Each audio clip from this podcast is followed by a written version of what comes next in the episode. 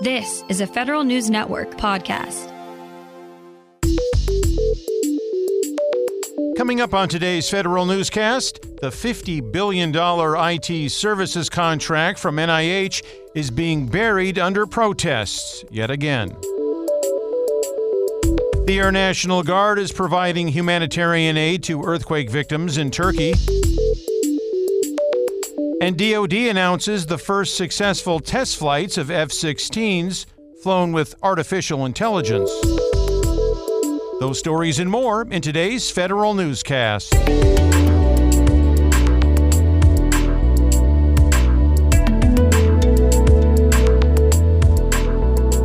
It's Wednesday, February fifteenth, twenty twenty-three. Welcome to today's episode of the Federal Newscast. I'm Peter Masurlian.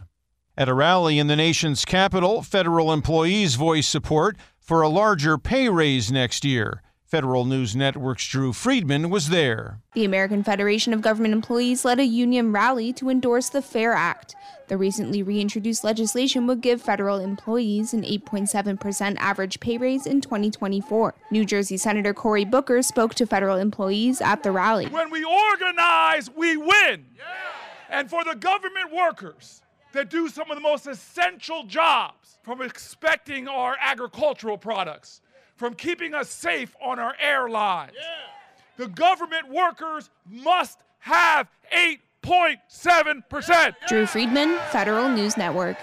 The Air National Guard is providing humanitarian aid to earthquake victims in Turkey, utilizing flights from Dover Air Force Base. Airmen from the four thirty-sixth Aerial Port Squadron help transport search and rescue teams, rescue dogs, doctors, and structural engineers. Cargo included rescue equipment, medical supplies, tents, and water. The Dover contingent is one of two search and rescue teams in the country that respond on behalf of the U S government. With about half of its workforce eligible to retire in the next five years, the Government Publishing Office is launching a new effort to bring in the next generation of workers. The agency is restarting and expanding its apprenticeship program. Under this effort, G P O is initially bringing in proofreader apprentices for a three-year training program, but it plans to expand to other trades and production areas later this year. This is the second program aimed at recruiting and training the new employees. Last year, G P O restarted its recent graduate program that develops employees for an assortment of positions across the agency. Background investigations are getting faster and cheaper for agencies. Federal News Network's Justin Doubleday reports. The fastest ninety percent of secret-level clearance investigations took an average of seventy-six days in the last quarter of fiscal twenty twenty-two. The average for top-secret cases was one hundred twenty-seven days. Those are some of the lowest numbers in recent years, and the Defense Counterintelligence and Security Agency is also reducing the prices it charges for background investigations by eighteen percent next year. D C S A officials credit security clearance reforms in the move to replace periodic reinvestigations with continuous vetting.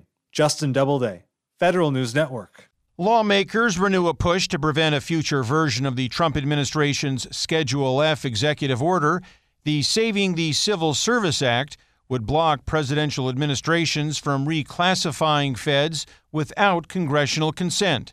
The bill's reintroduction marks the third time lawmakers have pushed to pass the bill.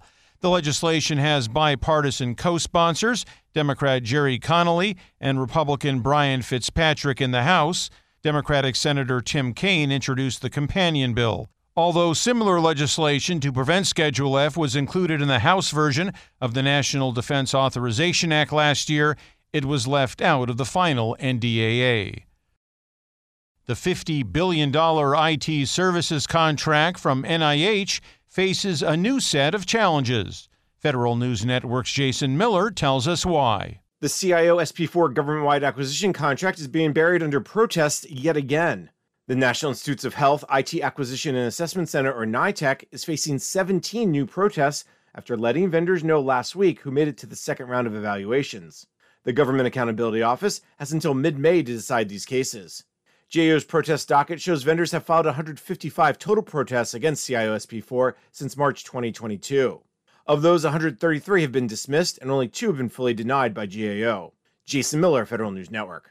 The Biden administration is calling on chief data officers to help meet equity goals. Federal News Network's Jory Heckman has more. The White House is developing a progress report on how agencies are making equity-based improvements in their data. That's part of the administration's focus on determining whether public-facing programs are benefiting underserved communities. U S Chief Data Scientist Denise Ross says agency chief data officers play a key role in tapping into underutilized federal data that has a public benefit. It's about turning data into action that results in more equitable outcomes for the American people. Jory Heckman, Federal News Network.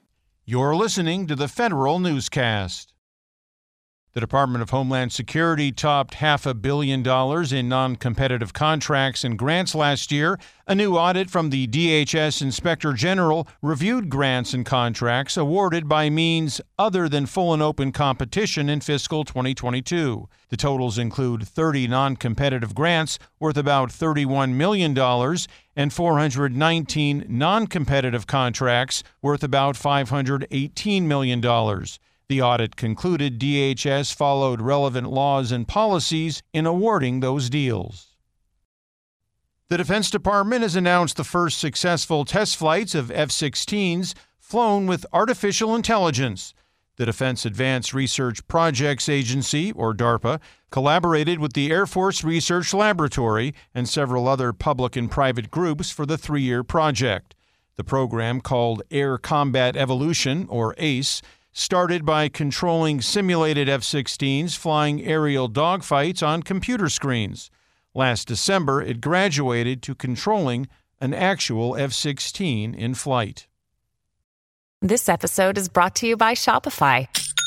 Forget the frustration of picking commerce platforms when you switch your business to Shopify, the global commerce platform that supercharges your selling wherever you sell. With Shopify, you'll harness the same intuitive features, trusted apps, and powerful analytics used by the world's leading brands. Sign up today for your one dollar per month trial period at shopify.com slash tech, all lowercase. That's shopify.com slash tech. The Census Bureau is tinkering with new ways to produce income and poverty statistics.